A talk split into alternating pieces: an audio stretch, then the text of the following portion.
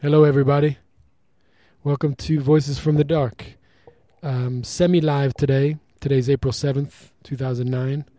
Um, we are in Glogau Air, actually outside for the first time in a long time because, well, it's finally spring. And uh, I discovered that there is a beautiful outdoor area in Glogau Air. Yeah. So far this year, it's all been just winter and cold. So we've been inside, which you know the building is amazing. I wish I knew more about it, but actually I don't. Yeah, so I'm not going to say any more about that. Um, yeah, so this is episode 37 of Voices from the Dark, the artist series number 25, and uh, I have a guest with me today, Anya. How you doing? Hi. Yeah. So j- just relax. You know, this. Uh, you don't have to grip the mic so hard. I'm, Looks I'm, like I'm you're a little nervous. very relaxed. Okay, you're very relaxed. Okay, Yeah. So thank you for being here. Cheers. A little too relaxed. Too relaxed. Oh Yeah, no, yeah. you, th- you can't be If too that's relaxed. possible. You know, not on Voices from the Dark. Yeah, this is the most relaxed podcast you'll ever be on. Basically, we Today just sit has here. been a very chill day. yeah. Well, it's that? so beautiful in Ah, Berlin. true. So everyone is out, the sun is out. Yeah, everyone is chilling. So it's y- you kind of grabbed by that mood, which is really lovely. Yeah, and uh, yeah, couldn't ask for a better environment to do a podcast. We have some little yellow flowers here. Nice wooden These table. flowers are actually called uh, by my name in Russian. really. Yeah. Uh, it, well, my name is like eyes. Yeah. So uh, your name? So it's Anya, Yeah. and and your your full name is Anya. Anna. Well, Oh, Anna. Uh, Anna is like kind of the f- like full name. Okay. Uh, but my artistic name is uh, Anya Vero. Anya Vero. Vero. Like V. E R O, Yes. like truth. Exactly. Exactly. Okay. Yeah. Yeah. Um, okay, and tell me more about the the name in Russian, why does it mean? So, what was the connection with the flower again? Oh no, it's it's just that's that's how those flowers are called in Russian. It's, it's just a, it's just a typical name. No, it's like uh, Anna's eyes actually. Ah, Anna's eyes. And yeah. how do you say it? It's not something that I came up with. Uh, Anyutine glaske. Anyutine glaske. Yes. Something like that. Yes. I, yeah. I always try to pronounce different languages. Yeah. Just because you know why not? All right. So uh, thanks again for being here. I'm well, thank you for having me. It's lovely. Okay, so you're an artist, I guess, right? Is that Mhm. true? Uh, Is Yeah. it, it's the artist series, so I guess that's true. I guess So that's how I ended up here. That's how you ended up here. Yeah. Yeah. Okay. So, um, from what I understand, you're a painter. Is that right? yeah, I'm a painter. I did some sculptures as well, but right now I mostly do painting. Yeah. Okay. Can you tell me more about like what you what you paint exactly? Like well, the themes and stuff. Yes. Um, the latest projects that I've been working on involve people, and I mean, I've always been interested in people uh, and relationships and how people express themselves and how they uh, are in society. So one of the latest series was uh, on uh, the survivors and uh, victims and survivors of human trafficking. Oh wow. Uh, yeah, I did a couple of exhibitions in London on that. Uh, I'd like to do one in Berlin as well. Um, it's quite fascinating. I had a connection to someone who works in Mexico for one of those organizations, and that's kind of um, how I got into it uh, as uh, we were exploring the theme of invis- invisibility. And um, I decided to uh, approach it through that, uh, giving voice to someone who is often not seen Hmm. in today's society because actually this issue of human trafficking is prevalent even in Western societies. Mm. It's it's all over the world. And um, I did a series of paintings uh, on that theme, and um, some of the paintings were of uh, the um, portraits of the survivors from Oh. Mexico. Yeah, and, and I exhibited them alongside their stories that they wrote themselves Mm. and uh, shared with me, and I could share it with others. Mm. And I think it's a great way of um, showing this uh, to people because often the survivors are ashamed of what happened to them. They Mm. they hide, and it's very difficult for them to come out because they think they're not part of the society anymore. And you know, kind of the victims. Uh, um, Uh, yeah. trap Yeah. where what is it? There's a name for that. Yeah. It's like um something like shame it's like a, victims. exactly uh, exactly Yeah. They internalize the the fact that they've this has happened to them and they feel like they're bad people. Or exactly Something, yeah. like like they've done something wrong Yeah. and they're not it's very hard for them to re-enter society to be normal to do normal things Mm. they think they, they feel they're being judged Um, so I thought it's very important uh, to show them that people care and they want to accept them and they want to help. And so that's what I was trying to do with that. Yeah, and I did also um, more um, kind of abstract um, series of that. Uh, so one of the paintings of the same of the same series of uh, of human trafficking, uh, which is called Gaps in Humanity, uh, which kind of showed the overview of that. So there were like some panels that were missing in the painting, and it's like uh, a view of uh, people from above, and I kind of used mixed media for that, and uh, you could see it's like uh, those are people um, from above, and um, yeah, it kind of signifies that there are some. Uh, large chunks of society that are not visible. So that's kind of what I tried to show Mm. with that. And um I'm uh, working on a new series, um uh, like in Berlin, on that topic. oh, on the same topic. Okay. Yeah, yeah, continuing the series. Yeah. Okay.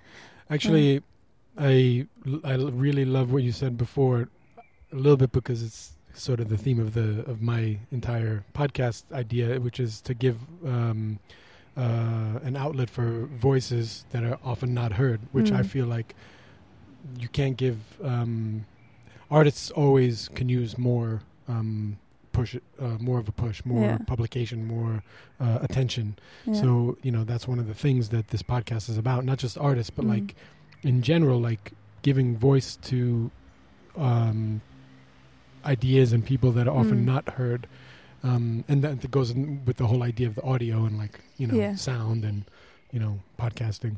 yeah. um, no, it's very important. Yeah. To, and so I really think that uh, that's an amazing project, and I like the the basic concept is that you know some people don't have a voice, you know, and um, is there a way that people can like contribute to this uh, sort of project? Uh, Well, I am thinking of doing a bigger show, maybe in Berlin, where the theme would be human trafficking, possibly, or it would be something to do with uh, like humans and societies and the invisible humans Mm. in society.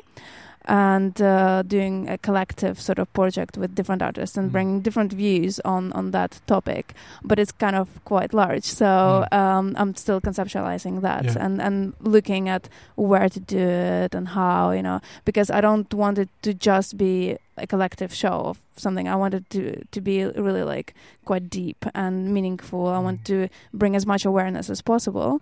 Uh, so you know, um, bringing media to it, and uh, because um, I know that um, it may not be that uh, big of an impact. Uh, from like the scale, mm, but the thing is, if um, there are a lot of different projects happening around the world uh, that uh, do bring this to life, then collectively it actually does make a difference because you educate people and actually. That's what organizations. So I partnered with some organizations as well, uh, like A21, for example. They're huge around the world that that fight human trafficking mm, uh, and like uh, slave slavery, modern day slavery mm, and um, they say that uh, even if just one person uh, like at, at an event get uh, gets kind of educated from that and and then um, can recognize uh, like human trafficking ah, like somewhere. s- see it in the Yeah, world. beca- like, because- oh, because they actually uh, try to show just the public how you might, may possibly recognize Mm, uh, that that's happening mm, um, like in London and Berlin and in different um, cities around the world.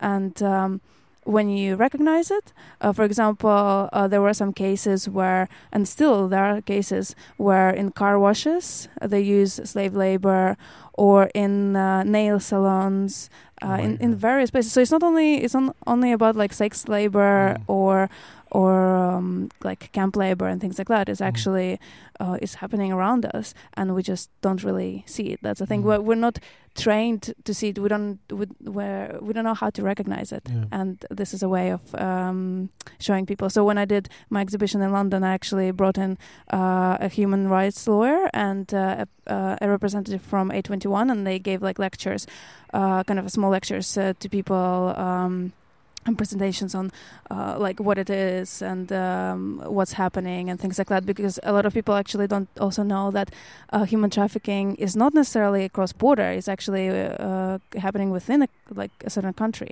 so there are a lot of different nuances that uh, you can find out through that yeah Wow.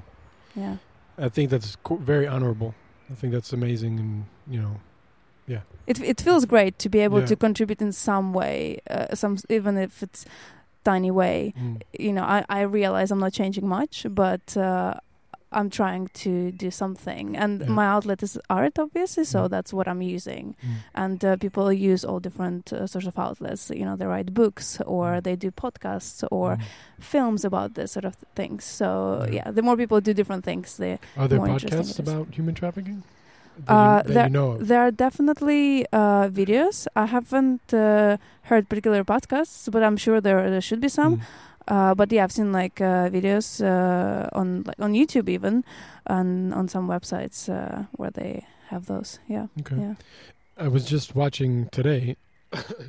it's something that I was ignoring, and but so I, I don't usually watch too many documentaries, but um, when I do, I sort of get you know get into the subject. It's it was actually on human trafficking or really. what Mm. they. Yeah, I mean it's it's not exactly about human trafficking, but it's an element of it. hmm It's about this case. Uh, it's something on Netflix, basically. Okay. Um, um, a case of a British girl, a UK girl, Madeline. Madeline. So I can't remember her name. Um, but the whole, whole idea is that you know there's all these people going missing, you know, Mhm. and you know everywhere, and you know we some we, we often never find them, and so Mhm. uh, one of the ideas is that I, um, thoughts is that they're being taken for human trafficking Mm. and Mhm. yeah, it's it's it's it's a very disturbing topic, but it's also, um, it's very real. yeah, it's Yeah. It, and it really makes you sort of sad, you know. And uh, but um, it's also important to like obviously you know it's important to uh, bring awareness to it. Exactly, Yeah. like spread the word. I actually recently saw uh, a YouTuber uh, sharing her experience, uh, the like w- of what she thinks um, was an attempt to like traffic her, Oh my god! which uh, she so she was silent apparently for. Uh, from her like normal videos for a while. I don't know why it came up. Well, I guess because I've I did a lot of research on this Mm. sort of thing, so it came up in my on my YouTube suggestions, and I saw it, and uh, she was sharing the story where she almost got uh, trafficked in a hotel in America somewhere. Oh my god! Uh, and uh, yeah, it's a long story, but there was like a woman involved who uh, kind of was friendly with her and like chatting with her, and then and then got into asking her like a lot of different details. And it's I think it's amazing that she shared that story because uh, it showed that you know we are so open to strangers quite often, and I I don't. Uh, like the idea of being close to people Mm. because there are so many amazing people around the world, but you do have to be careful and if you and she did uh, say that she sensed something weird but she just thought you know it's it's nothing it's just but but when you do sense something weird or something that's not right uh, then it's actually quite often maybe the case we're actually very intuitive so Yeah. if you do sense that something is wrong if you see something happening uh, not not necessarily to you but to someone else and if you sense something uh, maybe off you could get uh, you could intervene and try to help um, by for example uh, taking that person um, away Mm. or uh, um, like but you may even save someone's life so yeah. quite often um, it's just about uh, intuition Mm. mm. Yeah, intuition is important. So m- Yeah. maybe, uh, so I mean, I don't want to, you know, diminish this uh, topic, but you know, um, maybe you can say something about intuition and, and your and your work. Like, uh, how does it, how does your um, intuition help you to develop your your paintings? And maybe you can say a little bit about um, your process of like like where do you obviously get your ideas for Mm. this project Mhm. um, from from the actual issue in the world of human trafficking, but maybe say something more about other projects or even in this project some something more specific about like how you approach the paintings like uh like in the show Mhm. notes of this episode you know I'm I'm I would love to be able to share you know some images of yours or Mhm. uh, links to to your portfolio and, and things like that so people can get a better Yeah. idea and maybe if you say something about some stuff that you have published or online or or, or just anything in general like Yeah. Well, uh, my background is actually uh, in anthropology as well. So I'm fascinated by people and cultures and um, relationships between people. Uh, so I get a lot of uh, inspiration from that. And uh, another series that I've uh, worked on, like watercolor series, in Berlin actually, and they're up now, and they're gonna have like an opening as well soon. Um, and that was very much about that actually, about um, perception of uh, people and of, of yourself. Um, how we constantly look at ourselves and either compare ourselves or how we present ourselves um, in front of others. And uh, I've created uh, this series of paintings, and they have quite um, comical names. And when you read them, I think you you would kind of um, you, you would kind of get the hint of wh- what the painting is about. So, and, and it's about, you know, I'm, I, I love looking, I also love doing nude painting mm. of people uh, because I love human body. I think it's uh, beautiful, and um, it's also it. You don't really need uh, more inspiration than that. Sometimes I just see in a person, and I just I just find it fascinating. I mean, I guess it comes also from the study of anthropo- uh, not mm. only anthropology but also anatomy. So I did anatomy as part of my uh, degree for uh, fine art. Mm. And uh, we actually looked at um, human bodies and uh, how they are inside. And I just, I've always been fascinated by that. Uh, my grandparents are medics, mm. so uh, maybe it comes from that as well, mm. because my grandma used to. Uh, show me a lot of medical things, mm. and uh, it was fascinating. She had like a human skull at her flat, and yeah, so I think um, it kind of draws from that, definitely from anthropology and. Uh, okay, and yeah. so what was the name of this work um, that was inspired by uh, anthropology? What was did it, did it have like an overarching oh, name? Yeah, the overarching name is Common Reflections. Okay, Common Reflections. It's not the most elegant name, but I thought it reflects actually what it is about. It is about re- reflections on ourselves and um, our um, presentation of our own bodies and um, how we think that uh, uh, there there is one painting that I particularly like, and I know it's kind of crazy to say about your own work. I, am usually very judgmental about my own work, but I really like that I piece. Think it's, I think it's good to, to like your own work. yeah, it, it helps. some works I'm really like, oh, that's that's actually really good because I I did portray what I wanted to say, and um, that uh, it's kind of a painting of uh, two faces sort of merged, and um, it it reflects on how uh, we always have two faces, uh, and it's not a bad thing because. Uh, there is, you know, there always there is always a private and a public mm. face, at least. In fact, I think we have even more faces uh, towards different people, and I think that's completely normal within that. Of course, there are um, a lot of different issues with um, like when people say like oh you're so two-faced but but then maybe who is not? Who is yeah, not two-faced? Yeah but maybe maybe there's um, uh, the one idea one sense of the two-faced concept and then there's another sense of the two-faced concept which mm-hmm. is you have the two-faced concept that that you are interested in and then there's this two-faced concept of like you know, oh, you're you're lying to me. Yeah. You're lying to me. So, uh, you know, I think it's the same same words that are describing two different things. Mm, but that's that's what's fascinating. Where is the line from? Like, where do you draw the line when people lie and when mm. they don't lie? Mm. So, or or when they don't tell the truth. So. It, it's not. It's not as simple as just saying you're lying or you're not. Yeah. Um, so so that that's what I find fa- fascinating those nuances mm. uh, in in human communication as well.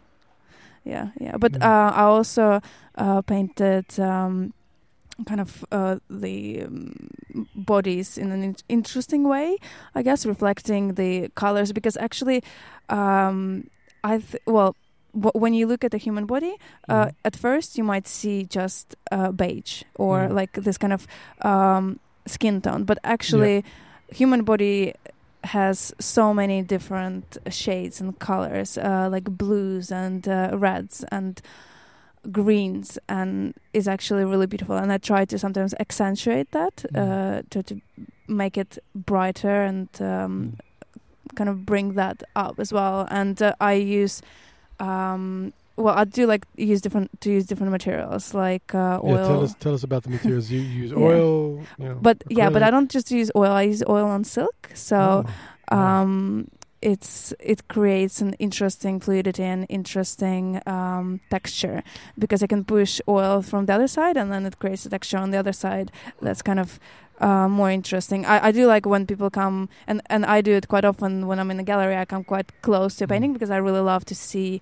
uh, those uh, details of like uh, little little flecks of paint you see. exact Like, yeah uh, yeah. yeah.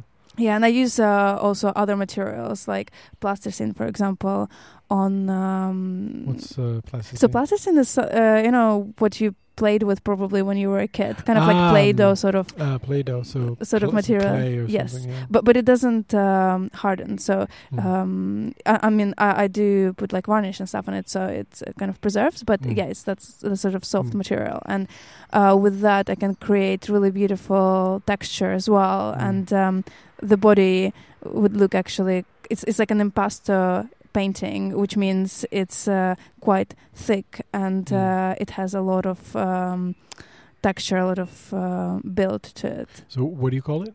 Impasto. Impasto. Yeah, that's uh, that's that's the kind of Italian word. the term. Yeah, the term Sounds for it. Italian. Yeah, it's probably it probably is. Yeah, yeah.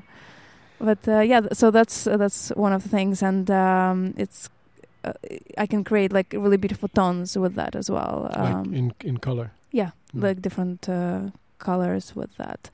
So yeah, that, that's another technique that I'm using. Um, Tell me more well about now. the silk, because I'm the, when you said it, like I imagine that you painted somewhere, and then of course it's like going through, like you said, to the Yeah. other side. Do you hang it like somehow, and so that people can look on both sides or something? I love I love doing that. Yeah, uh, That's amazing. I've never seen that. I've never seen that. yeah. I go. I'm not like the most. Uh, I don't go out to galleries and, and Mhm. museums, uh, you know, so much. But like I've been to many yeah. museums. I've never seen that. No, this is a technique I haven't seen anywhere else. It's not particularly complicated, and I experimented with a lot of different materials, and I kind of arrived at that uh, probably by accident. I can't remember when, but I just loved um, the texture of it. Yeah, and the Mhm. fact that you can. Um, you, can actually walk around the painting, and I used to kind of exhibit them in a different in different ways. You can put it against the wall, or you can put it in the middle of the um, of um, like the space. And I actually also created uh, something between a, a painting and a sculpture. So it's like a freestanding painting Mm. uh, that consisted of three screens. Uh, so th- three uh, parts, and you can A actually triptych. it's it's a triptych, yeah. Um, and it was like with a human body actually there, and um, yeah, it was done on silk, and the uh, canvas is like weird shape. Um, yeah, I mean, I, I will give you like Yeah. a link or something, so you'll be able to see it because it's quite hard to describe. But it's not it's not just square. So Mm. I also like to uh, make my own canvas uh, that are not squared. They Mm. Are they have like different angles, so Mm. they would have um, m- more sharp edges or like a more trapezoid deep. or a, a, tri- Um, a triangle, maybe. Uh, well, they would have maybe four corners or even five corners, but they would be uh, not 90 degree angles. Mm. So uh, they wouldn't be uh, like a um, rectangle. Right. They would be, I don't know what you call those. Uh, so you have rectangle, and then I mean, so- I guess it's a form of rectangle, but just not with 90 degree angles. well, I think a rectangle has to have ninety degree angles. That's like a requirement of a rectangle. But we don't have to talk about geometry. I mean, I can I can try to show you if you want to. No, I get what you're saying. it's like okay. basically um, the angles are less than 90 degrees. Yes. So it's like um, what you would call a scalene triangle, I think, which has Mm-hmm. all different. So basically, yeah, there's no 90 degree angles. Exactly. I mean, you, you can have one maybe 90 degree angle, but Yeah. uh, others would And then you have a rhombus. We're talking about geometry now, which is weird. Yeah, I know. But that's all right. Um, Well, uh, to be honest, it, it involves a lot of geometry oh, when okay. when I'm uh, trying to make it because it Oh. uh, it Oh, yeah, it is yeah, actually yeah. quite complicated to that's, put it uh, together. Okay, so you have three here, and so yeah, this is that's simply an irregular shape, if you ask me. So maybe yeah, because none of the so it's not a rhombus because none of the sides seem parallel to me. Mhm. So so in this first one here, where the lady's back is uh, there, um, yeah, there's no parallel um, sides. Yeah. So yeah. therefore, I don't think it can be a, a rhombus. It has another name, I guess. Which we need I- to ask a mathematician, I guess, for this sort of thing. But uh, yeah, It's really cool. and this That sort of painting looks like someone I know, but is is it- actually uh, based on a photograph of Kate Moss. I knew it. I was just thinking that that looks exactly like Kate Moss. yeah, uh, I just love the um, like her, her body in there. It's uh, just these so pure. Did you say they're photos? Uh, the- Uh, the, based on photos? Of her? Some of them are photos. Some of them uh, I would paint from people. Right. Yeah. But the yeah. one of Kate Moss, I mean, Yeah, was yeah. No, no, she didn't pose for me. No, not not yet. But would would be no, I mean, great. it could, it could be like from your imagination of what like Ah. she looks like. I don't no, know. well, no, no. I yeah, I looked at the photo, and uh, I mean, uh, when you paint, you might uh, change a little bit something uh, to create a shape that you Mhm. like. Um, uh, it's kind of This is a trapezoid okay. because you have two parallel Yeah. sides and then two. Well, I don't, I don't know the exact definition, but that looks like a trapezoid. to Yeah, and this is actually about like two.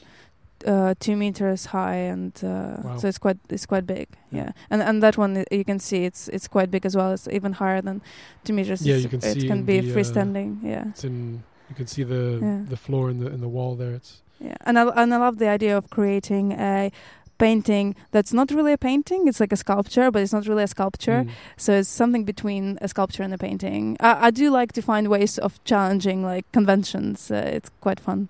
That's good. Yeah. Uh, let's see. We, we we could probably come up on a break if you want. I do need to refresh my drink, but I d- wanted to ask you. Um, so, what you just said about you know painting and sculpture, you like to challenge you know uh, you know standard conceptions and stuff like that. Did you start with one or the other, and then like kind of segue like in your life to? to I think I did both, uh, but there was a point where I started doing like large sculptures uh, made out of wood. Uh, so one of them, for example, again, it's like more than two meters high and I think 2.5, and it was a kinetic sculpture. I actually collaborated with uh, someone in the engineering department at the university, and he did the mechanism for it. Uh, but I built it myself out of wood and um, um, fiberglass and resin, and uh, it it can kind of move depending. Well, you can adjust it to something, but I adjust it to light. For example, when it's light, it would uh, open up, and when it's dark, it would close. And uh, that was quite a cool one. But I liked creating um, also sculptures based on. Natural elements uh, so kind of natural shapes um I, I know it's kind of broad uh, i realize it sounds a bit broad but but something that you find in for example that one are based on the caterpillar Mm. the way the caterpillar bends and then others were based on um, v- very much influenced by Gaudi actually Mm. the um, spanish uh, architect and uh, kind of He- natural He's known for having these organic, Yes. so-called organic, uh, Exactly. con- you know, architecture. Yeah like yeah and i found them like really beautiful. So i kind of did sculptures uh, inspired by um, his work and they uh, like lo- most of the sculpture i think no actually all of them are made out of wood. So i found also different ways of bending wood uh, from steaming to um, to yeah like bending with resin and uh, um, and uh, fiberglass Mm. um, kind of s- making it stay together Yeah. uh, quite fascinating to bend wood uh, like especially and then you find out that uh, there are different types of wood that Yeah. bends in different ways Uh, Actually, yeah. I, that that is amazing, and I feel like there is a certain dedication, you know, and to to research it and things that, like, um, actually, uh, oh my god, that is. i'm just showing uh, just really- in case I'm you really bent the wood. That is quite bent. It's like very. It's like loops, basically. It looks like. Yeah, it looks like um. It looks like it was easy, but I'm sure it was not. Like Uh, it looks like so. yeah. Like w- what I mean is like it communicates an, a feeling of like, like flexibility. Mhm. but Wood is not known as being well to like normal people. It's not Mhm. known as being flexible. So you Mm. had to dedicate some time to figure out how to make wood Mm. flexible, and I think that that's. It's that's- actually really amazing to work with a natural material and uh, find ways of uh, challenging it in a, in a, in a way, but but also respecting it, obviously, because if you bend it too much, it's gonna break. Yeah. and uh, it's it's nice to create pieces that uh, were slightly fragile, but Mm. also quite rigid, Mm. as wood is. So yeah, that was very satisfying, and I think it's uh, it kind of relates to my uh, paintings as well. It's not like my sculptures are um, quite similar. Th- They look very different from my paintings, but they're quite similar in uh, attitude and Mm. in um, um, uh, like influence. Uh, You mean like the In the concept where vision. that they come from? Yes. The the the yeah the where they're born from. It's Yeah. like uh, the impetus mm. to use a weird, complicated word. Um, yeah, two things that you mentioned made me think of Buenos Aires. Do you have anything to do with Buenos Buenos Aires? No, I've never been there. I'd love to go. because the the thing about the light uh, about the sculpture that changes with with, with light and Mhm. dark there's a well-known sculpture that like opens i don't know if it's affected if it opens because of the because it's a timer or Mhm. something it's like connected to a, a clock or something or if it's based on on the sunlight it's a flower and i don't Ah, remember the name of it maybe it's just the flower in spanish um but uh it like opens up in the daytime and then closes up in the, in the Like a lotus flower. Yeah, sort of. Yeah. hmm Um, I mean, it's, it doesn't look like any flower I've ever seen. I don't think it even looks like a lotus. And then um, the second thing you said about Buenos Aires, well, the second thing that made me think about Buenos Aires was the wood, Mm-hmm. because I actually wrote a story about wood, about some people building a house out of wood, Mhm. and um, it was a wood that no one would ever build a house out of. I didn't know that when I first wrote the story Mhm. but then I left it in because because it was too too much a part of the story, so I couldn't take it out. Uh, What was weird about the wood? The wood is called uh, it's from the ombu tree, Okay. ombu, ombu actually, and um, it's very soft. Actually, it's very Mhm. soft and porous. Mhm. So it's it's not like um it's not very It's not like a solid, Yeah, it's not very hard, and it's not good for building. Mhm. But of course, in my story, being ignorant of wood, I had no idea. Um, you know, I had my characters build this house out of uh, this ombu. Wood. Do you know why they decided to use that material? in the story? Yeah. Yeah, I mean, they were uh, uh, sort of obsessed with the um, country of Argentina. Uh, I was writing about Argentina at the time, and uh, yeah, basically they were obsessed and they wanted to import this wood. They were like very rich people, affluent people, and so they imported all this wood to where they lived in in Vermont, and built this, you know, house.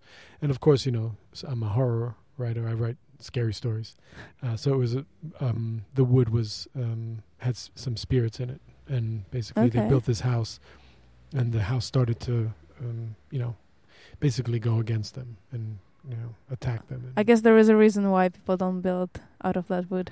Yeah, I mean, mostly it's because it's not good for building. Yeah. Because if you build something with that, it would just, it's not good. It's, yeah, it's just not good for, it's too Mhm. soft. It's too Mm. soft. So anyway, just made me think of Buenos Aires a couple Mm. times. So I figured I would mention it just like, you know, the flowers, the, how do you say it again? Uh, well, Anna's In- eyes. Yeah, but in Russian. It's always- Anjutin, Anjutin Glaske. yeah, Anjutin Glaske. Yes. Anjutin Glaske. Yeah, it's just a coincidence, I think. So I had to ask. Yeah. Just had to ask. Yeah. So I guess we haven't really talked about any of the usual stuff that I talk about on the show, which is like location, time, um, travel, Mhm. time travel. no, usually not. Um, but maybe we take a quick break and we can talk more about those, you know, those details. Yeah, let's do that. Yeah. Okay. Cool. Great. Thanks. Yeah. We're back. So, Anya, you haven't used your headphones the whole time. I hope you can hear me. You can hear me, right? Yeah, of course. okay. I'm sitting like a Right. meter away from you, probably le- less. le- less than a meter. Yeah. Um, okay, yeah. So let's let's talk more about like the nuts and bolts of things. Like, um, uh, how did you? Well, actually, I know the story a little bit about why you came to Berlin because of my previous guest, Mhm. which is unpublished yet, but it will be coming out this week. Um, so, but maybe you can just tell me why did you come? Why why Berlin? What's your feeling about like Yeah. space and location? Well, I lived for a long time in London and the, in the UK for like past 14 years, uh, and most of it in London. And I love London; it's great. But I did want some change for a while, and I've uh, also lived for a few months here and there in different cities around the world, like in Vienna and in Paris, and um, I do love uh, those places. And in Korea, actually, in Seoul as well, which is Oh, really lovely. I love Seoul. It's uh, such a vibrant city. Um, but I, I haven't lived in Berlin actually before. Uh, I came here, and um, I but I've been to Berlin many times, and I was well with, together with uh, my boyfriend. We were thinking where could we relocate from um, from London just as a change, and um, after just taking into consideration that I mean, Paris is lovely, but not the best city to live in. Too many tourists, a bit too hectic. I don't know. Berlin has this chill vibe about it, and also I thought as a, it's kind of like a capital of Europe in a way. It's it's very, so and and something drew us here. I think Mm. and uh, so we decided yeah let's just try berlin because we do know we, we had like, who like any friends that i've mentioned berlin to they would be very positive Oh, about their positive. Oh, experience okay. yeah they would be very positive about their experience in berlin and they always would say that they love it and it's great and so i uh, just uh, I had high expectations of it, uh, although I tried not to have any ex- expectations. And uh, so far, I really love it. It hasn't disappointed me, even though we moved in uh, February, where it Mm. still was a bit cold and rainy, but uh, not more grey than London. So nothing new to me. Really?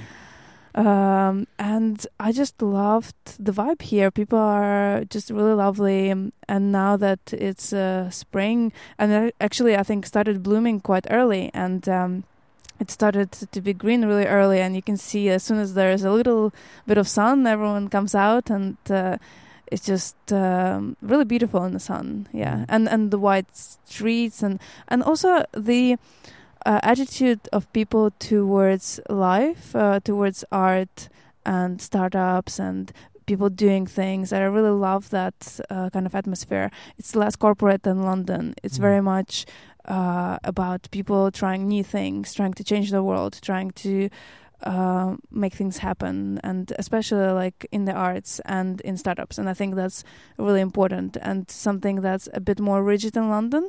Uh, I think it's definitely more corporate in London, uh, but not necessarily more efficient. It seems Mm. like uh, in Berlin and in Germany, people still um, figure out the way to be efficient, but also just enjoy life. Mm.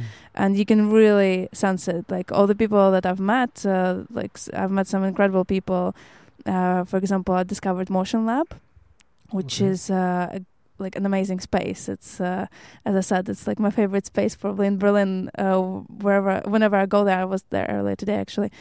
Uh, the people are so lovely, and it just feels so inspir- inspiring. I do want to create. Um, I do want to launch like a startup, so I'm working on a product uh, for a bicycle. Oh. Uh, yeah, it's it's like bicycle? uh, well, it's it's a product for a bicycle, so it's Oh, actually a bicycle. basket, but it's kind of reinventing a basket. I don't know where where it's gonna go, but I had this idea for a while, and when I was at uh, the university, I was cycling every day, and I couldn't find the basket that I wanted, Yeah. and I just thought I just kind of made the first very rough prototype myself, and it fulfilled all the requirements that I wanted, and. Uh, I kind of put it on a back shelf for a while, and now um, I have the tools and um, people to encourage me to and, and to kind of help me out uh, to learn how to do it. Uh, so I would like to do the first prototype and and test it out and do another prototype and just show people and get feedback and uh, maybe launch it because I do love to. Uh, I have a few ideas for startups and well, kind of for things to improve people's lives. Mm. Like I do love the idea of um, um, encouraging people to cycle more, for example, or to yeah to use their bicycles uh, in a convenient way. Um, and this is uh, something that um, in, inspire, is inspired by that. Yeah, it's it's it's something that uh, was born from my own experience and my own need. So that's that's kind of how it came about. I don't know how I came around to that. What was the f- what was the question? Uh, Berlin I think location. so basically, do you feel like this Oh, yeah. this extra Yeah. level in your life, this you know kind of uh, inventor sh- inventor what, would you Like call it? Like innovative sort of yeah, but it's like you're you're becoming an inventor, maybe, or the startup. You, Mhm. you know, you're becoming a founder. Do you think that that's sort of inspired by Berlin as well? It seems like in Berlin it's more feasible than London. First of all, the cost of uh, living here is less. Mm. Uh, people are more open, and there are tools more readily available. Mm. So uh, it seems like you can find help um, in a lot of different ways, and there like people understand you. People get you what why you want to be doing Yeah. something. I have a lot of friends like uh, all over the world, and in London. Uh, a lot of them are uh, maybe in banking or consulting or and things like that, and they wouldn't really get why I want to be doing something like that. Why Yeah. uh, I, I can't have a nine to five job. I just I would just go crazy. It's not Mhm. my thing, and um, I just have this hunger to um, to create something that would change the world in some way. And I'm not talking about the basket. Like I have other, I think more sort of revolutionary ideas in some ways. Uh, Well, I think the basket is a good first step because exactly, I, I that's can't why, stand yes. like I actually am a, a bicyclist or a biker or whatever you want to call it. I use a bike. Um, Cycli- cycling cyc- enthusiast. Cyclist, yeah, cycling enthusiast. I don't know. Yeah, I'm, I guess I'm enthusiastic. Yeah, for sure. Um, but the the thing is, is like, I need uh, something. I need something to carry my stuff in sometimes, Mhm. and like you said, the baskets that I have and have had, they're just not what I want. They're not Mhm. what I need. And, and you know, you see some people that have like a amazing bike, and you're like, oh, where'd you get that basket? But then, and they're like, oh, my friend made it for me. He's like a, a smith, a smith, Mhm. whatever. He makes, Mm. you know, he's like a welder, Mhm. and so they make it ex- like a custom made thing Yeah, or yeah. whatever. But if you can make one that's, um, you know, universally available, Yeah. that, that'd be. I think that's a great way to change the world. and it's, it's yeah exactly as you said me. it's it's like the first step for me to try to do uh, uh, like a product on my own uh, so that that's why i chose something quite simple but uh, like the design aspect of it and all the details of it are very important i want it to be uh, like highly functional and also customizable for people uh, by, for example, using um, different stickers that are reflective. So you can customize your bikes with uh, different colors, uh, but they uh, actually serve also the purpose of increasing the safety, Mm. uh, like your safety. Mm. So that's kind of uh, one of the Okay. ideas that Okay, I'm so- developing. Yeah, that's that's cool. And so, I guess that brings me to one of the other main topics of this show, this artist series, is um, how do you balance, you know, your your work, life, art,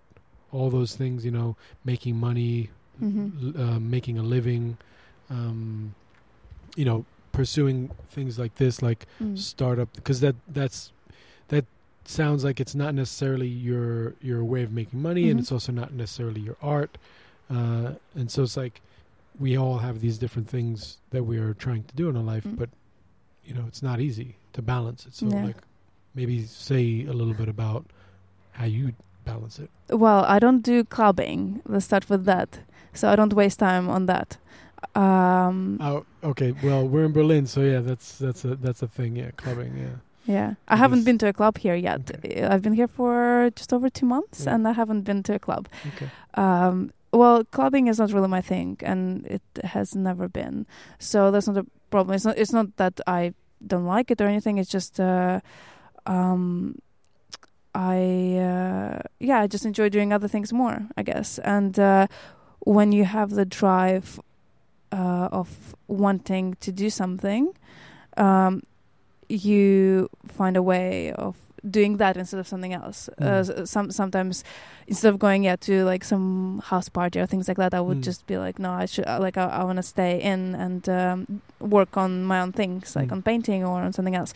Although I do love to socialize as well. I have like amazing. I've met amazing people here, and I have great friends. So I'll do and and it's important to also not just. Um, keep to yourself. You, you do need to um, speak to other people about things. And that, that's why berlin is great because um, people actually genuinely want you to succeed. They they would give their genuine feedback and everyone is doing their own thing. So Mm. it's great to to um, be able to give feedback and to receive feedback. Mm. but in in the sense of like balancing um quite often it helps to create some sort of uh, space for each of the things that I'm working on, and I have I kind of track each thing. So um, I would have like a spreadsheet Really? uh, that Oh uh, yeah for each uh, separate Wow. thing, something that I got from Ned actually. Uh, yeah, uh, he loves spreadsheets, and um, it's it's actually great because it's a way of tracking each thing. Like I used to have it on a uh, notepad, but now I uh, have it in a, on a spreadsheet, and I would have for each um, like uh, let's say art. I also do jewelry uh, design, um, kind of more for fun. Yeah. Um, then I do yeah I work on um, the family business, and I work on um, the family business. yeah, our family business. Th- that's how I make money, basically. Where, ah, tell, so Th- that's I something mean, else. Yeah. So tell me more about the spreadsheets, but you, you Okay, do have I'll to come back to that. yeah, Sure. Um, and it's, so yeah, I have for each of the projects, I have this uh, separate um, column, and then uh, I might have in depth a separate uh, folder where I uh, work on each one. So I have I try to dedicate uh, like space for each one, uh, and sometimes. Uh, like there would be a day maybe uh, where I would just be working on um, on and off on each one of them.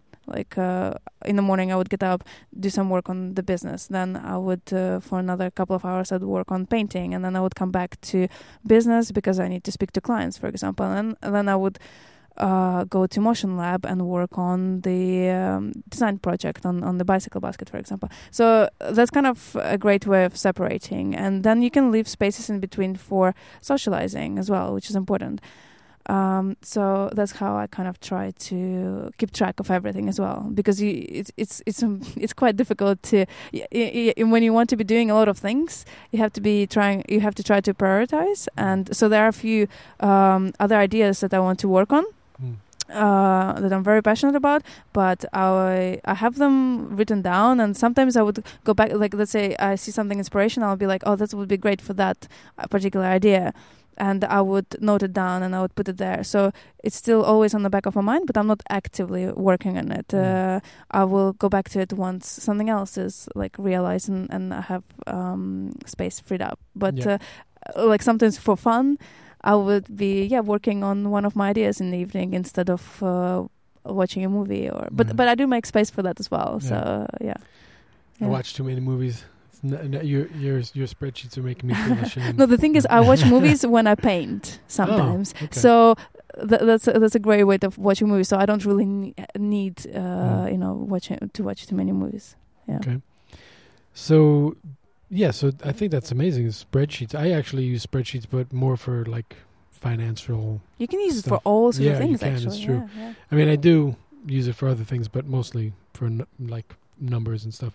Um, but it sounds like you're using it like sort of like as a calendar, like as a planner. Is is that right? Uh, like you say, create space, and you Mm. mean like create space in time, like like time slots. Is Ye- that what it is? Yeah, so for a spreadsheet, I just use as a, as a tracker of the things that I need to do Mm. uh, for each particular project. So I would put it there, but uh, not as a. Uh, I don't put like times there. Oh, Um, okay. For times, I would um, try to create either. Uh, and I'm not super disciplined for uh, about that yet, uh, but actually I kind of naturally fall into a rhythm without writing it down. But uh, if if I do get sidetracked, uh, I would just try to a day before. Um, I would try to uh, think of what I'm going to do next day, or in the morning I would wake up and I'll and I'll think, okay, uh, for this two hours I will do this, and Mhm. then and and I'll see how it goes during the day. But uh, yeah, and you can try to stick, or you can. Uh, for example, uh, on on a Sunday, you can uh, think of what, what you want to achieve uh, for the whole week, and uh, you would write uh, down those uh, like tasks for each or a goal for each of the things, and um, you can try to think of how how you're going to achieve it and Mm. uh, on which days you will do it and which are like which days are the best for it um and but but you know you need to try to be realistic uh quite often i over uh um kind of over plan. Overplan, over, yeah. Over. I, I, would- I would put over yeah, I would, Yeah. I would over over schedule I would put too many things yeah. to do and then I panic a little bit that I'm behind but actually it's just because I I'm too ambitious in a way that I'm I'm just one person but sometimes maybe I think I'm I have a whole team yeah. which is not yet the case yeah. yeah Um, so, Okay, so now you got to tell me about the family business. That's Yeah. What is? What is that? Is is, is this like old family business, or is it like with you and, and your boyfriend, or? Oh no, it's uh, it's something that my father and his uh, friend um, established uh, just three about just under three years ago, and uh, it's actually the manufacturing of uh, rubber tiles for playground and fitness, so like safety surfaces for playground, fitness, uh, stables, and things like that. And they wanted, and they use a lot of like recycled materials, and they wanted to create something that would. Uh, they just wanted to create something new, and uh, there are a lot of established companies that've been doing it for ages, but uh, they innovate uh, with designs, with uh, the quality, so they use like the best quality. And uh, yeah, and uh, I got um, this amazing offer uh, to be a part of it and to do the business development um, for. Uh, the UK and Ireland, and now Germany and a couple more countries, and um, that is uh, kind of what I work on, and, and it's it's amazing. So it started trading uh, about two years ago, and it's already doing really well. And uh, Trading? You mean like IPO? Like no, as in like Oh. uh, trading. Uh, so about three years ago, it was uh, established, and they started. They built the machinery and things like that. And about two years ago, it actually went on on the market and uh, Okay. And got got first cu- customers. Yeah, and, Right. and Okay. selling. So oh wow. so um, yeah, and um, it was great to to be in this position, you know, of course. And I obviously accepted the offer because I do want to learn more about the business, and Mm. here I can actually uh, learn about the business that's starting from the beginning Mm. and. Um, growing and uh, i can really see how it's developing and the thing is i can also contribute obviously uh, but i'm taking it seriously so it's not just that uh, um, I get away with uh, things. I actually have to work pretty hard for it. Um, and uh, I actually just came back yesterday uh, night from the trade show that was uh, for three days in Cologne. Uh, well, actually, it's four days, but I was there for three days um, from like Thursday, uh, which was in the fitness industry, like a huge trade show called FIBO. And um, yeah, like uh, basically, I was just running uh, during the whole show, talking to potential uh, partners and clients. Uh, you know, you talk about deals, you talk about uh, orders um, and new projects and things like that, and it's fascinating. It's it's completely different side to my like artistic side, but Yeah. um, and some people ask me, oh, if you could choose art uh, or business for the rest of your life, I would. It, it would be so difficult for me to make that choice because. Uh, I'm really passionate about business because business can really make a change in the world, just as art can For sure. And I do love uh, the way business can really contribute and change Mm. people's lives. So that's um, that's why I'm. I it would be impossible to uh, because I, I to make the choice because uh, sometimes I would start replying "Hmm, maybe it would be art like uh, that would be my first instinct to reply but then I'll then I'll think if I have to give up business then Mm. I I would just go crazy as well Yeah. I can't just do art and I'm not talking about like for example art business it's a completely different thing. It's something that I found quite difficult. I'm talking about business that is um, more of a uh, mm, practical. Well, actually, it leads, that makes me think of a question. Um, do you think it's harder to do business in the field where you are more mm, invested, like passionately and like with your heart, emotionally yeah, emotionally, exactly, Yeah. emotionally invested, uh, or is it more difficult to do it? I think, it, I, from based on what you said, it Yeah. sounds like I already know the answer, but. Um, or is it more difficult to, to do business in, in a field where you're not emotionally invested? Yeah. Um, Well, the thing is, uh, with with my ideas, for example, I'm very much emotionally invested, but it's different. It's like you're trying to change like the world. Whereas, yeah, with art, it's um, it is more emotional in the sense that, well, just art just is. You know, that's just it's, it's just I never thought about it in that way. So it's hard to pinpoint what it is exactly, but there is something about it that is very personal, uh, and um, it's almost like as if you're selling yourself. Whereas with the products, it's it's kind of um, it's an extension of you. It's not it's not you, you know, necessarily. It's it's it's kind of something that you've created on the side. So um, I think that distinction is what uh, makes it different and uh, difficult. Yeah, for um, like for me to talk about my art in a business way, I find it very difficult. Um, when I was, for example, when someone wanted to, like to buy my painting, and I actually saw the you know the gaps in humanity, I just uh, was very puzzled, and I wasn't sure like what to do and how to how to deal with it, and it just felt like I'm selling my baby or something. It just was really bizarre. So yeah, I, I do find it quite difficult for some reason. Yeah. Yeah, No, I, yeah, like I said, I feel like I knew the answer, but I, and I think that's that's normal. yeah, But um, it's interesting that you say that um, you know there is sort of a choice, or or some people sort of ask you this question. Uh, Mhm. So people ask you this question, like, d- Yeah. what would you choose if you had to? yeah. When you have like philosophical discussions with your friends, Yeah. sometimes it would be like, "What would it be?" Yeah, I.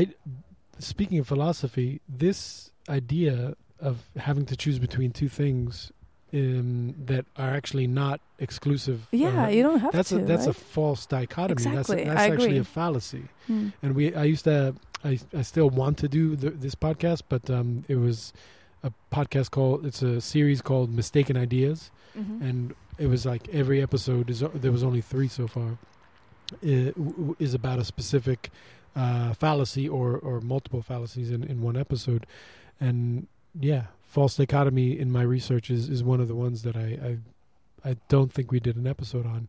But yeah, you don't have to choose, and that's the whole point of this question. Is like there there's a balance because you can't, as an artist, from all the like this is the artist series number twenty five. I've spoken to twenty five artists, actually twenty four because I had a repeat guest. Um, you know, there's a need. There's a there's something that you, it's like something you have to do, and you also have to work and, and make money.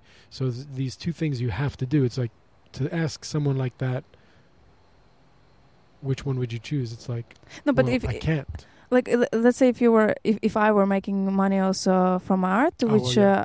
uh, or or someone, then um, I still wouldn't be able to just choose art. You know, I, ju- I, I want to do business not for Ah. money. I oh, want that's it interesting. I want to do it for Because because, I like want it. to change something. Yeah, I want to change something in the world.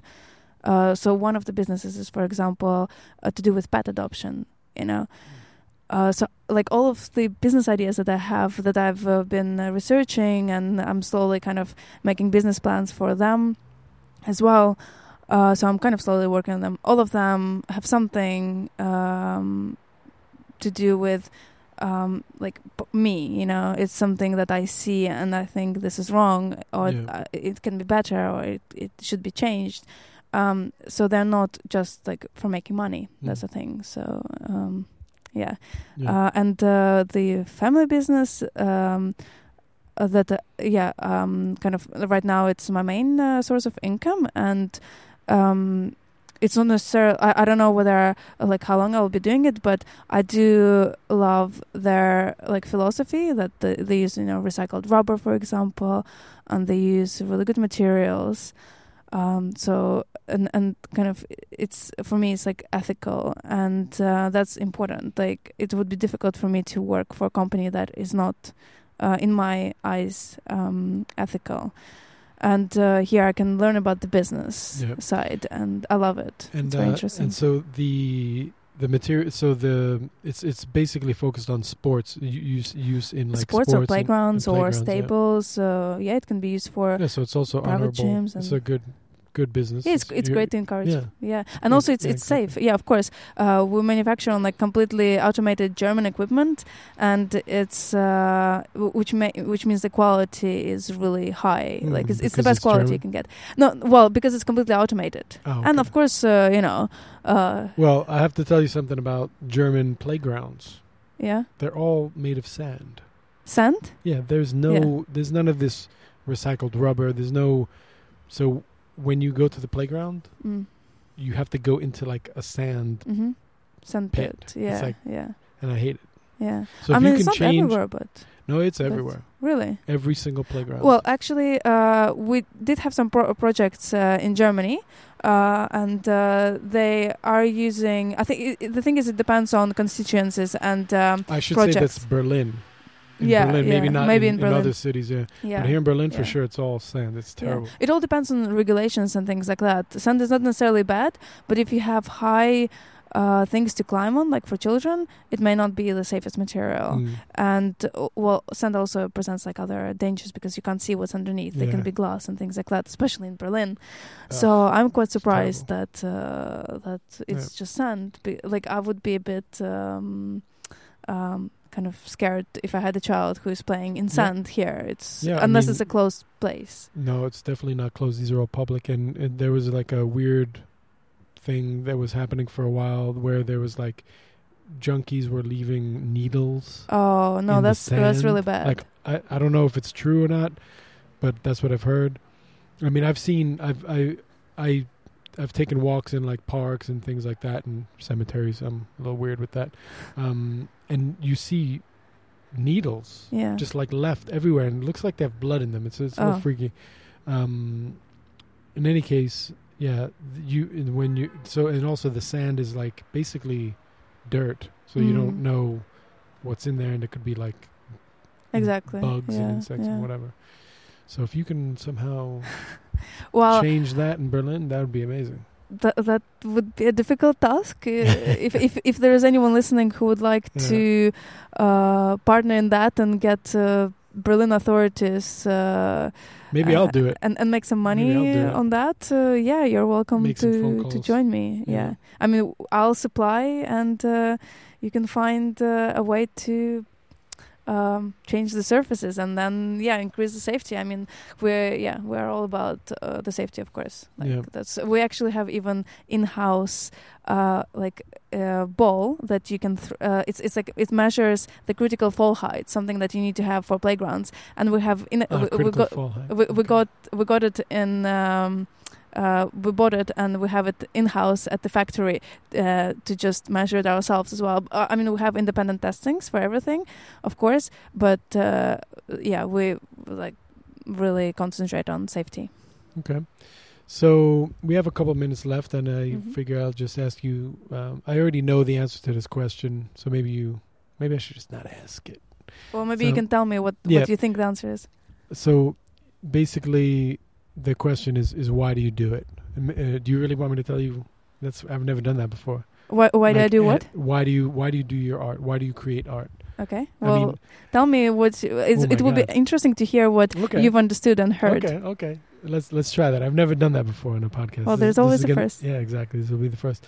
So I think that you create uh, art because you have a vision of the world that you um, that you would like to create, and um, you don't see. Uh, well, you do see other ways of creating it, but your preferred way of creating this vision or uh, implementing this vision is, and and communicating it, even more important, is is through art and visual mediums, uh, like because it's not just painting; it's also sculpture. Mhm. So that was that's my short answer. Mm. Yeah, yeah, it's it's pretty accurate. I mean, it's also just the simple reflections, of course, uh, on right. uh, Yeah. humans. Yeah, like common reflections. Exactly. Yeah. Yeah, yeah. That's. Um, I guess it's just being a bit philosophical and anthropological and questioning. I I do question everything, which is sometimes tiring, but it's fascinating as well. I'm just Yeah. fascinating by fascinated by humans. Mm. Uh, I think they're both the most horrible creatures in the world, but also the most fascinating and kind and amazing people, Mm. like creatures in the world. It's it's quite bizarre how how we are and I agree, 100%. Uh, so, another question before we go: uh, Any parting advice for artists and non-artists alike? So, any for for everybody, any Mm. uh, basically like how how to bal- basically the balance question is like you know um, the most important question is like any advice for how to really just get your sort of life the way you want it to be Yeah. it's a little heavy question writing goals really helps. Uh, something that actually a, a really interesting technique. I don't know how long we have. I can try to say it in thir- in thirty seconds. But oh. uh, a friend of mine uh, told me you take a piece of uh, like A4 uh, paper Mhm. and um, uh, on top of it, uh, you write your goal. Like, what is the best thing? What you want? To, what, what do you want to uh, be or re- uh, reach in maybe two years or five years? Then you fold it into half, and then you think, where would you want to be half that way? And then you do it uh, until there is no kind of space left. So that way, you can see that you you actually can start with baby steps. You know, if you want to get somewhere, you can start by something by, by just talking to someone, by just reaching out somewhere. Uh, yeah, sometimes it would take uh, maybe 30 attempts, uh, 30 emails or 100. Uh, you know, sometimes it would take less. Sometimes you'll be lucky and, you know, you, you would just meet someone and they would somehow open the door for you. But um, what, what I realized by doing that is that it all starts with uh, some baby steps and uh, it's sometimes it's hard to keep yourself motivated but looking at that uh, might uh, inspire you and um, might motivate you. But yeah making making a plan is actually not a bad thing. And uh, and also something that motivates me a lot is uh, just going ge- getting out. Mm. first of all meeting people. And in berlin it's incredible. Like i've met every time i went out um, i would meet just at least one amazing person. Mm. And uh, but also going to nature. Like i love going to nature. It's like n- it's unbeatable. There's nothing better than that. Uh, Mm. taking a train out maybe with a bicycle or just going somewhere to a forest and going for a walk or cycling it's just incredible. Yeah. Okay. like i- if if you can going somewhere for a week is great as well. Like i love sometimes going on a trip by myself. Like uh, i went um, not last summer but the summer before i went to iceland. I just rented a car and i was just on my own and i had the tent and uh, like a few things. And i just drove all around iceland by myself and i would uh, camp um, uh, in a tent.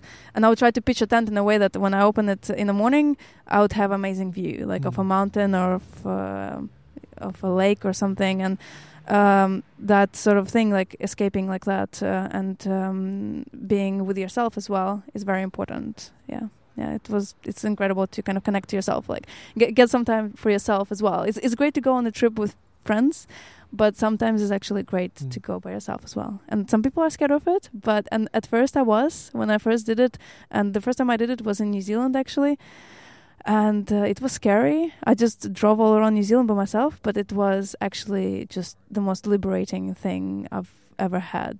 Uh, yeah, it was incredible. So yeah, That is some great advice. I really thank you for that and thank you for being here. Mm, thank you for having me. It was really lovely chatting with you.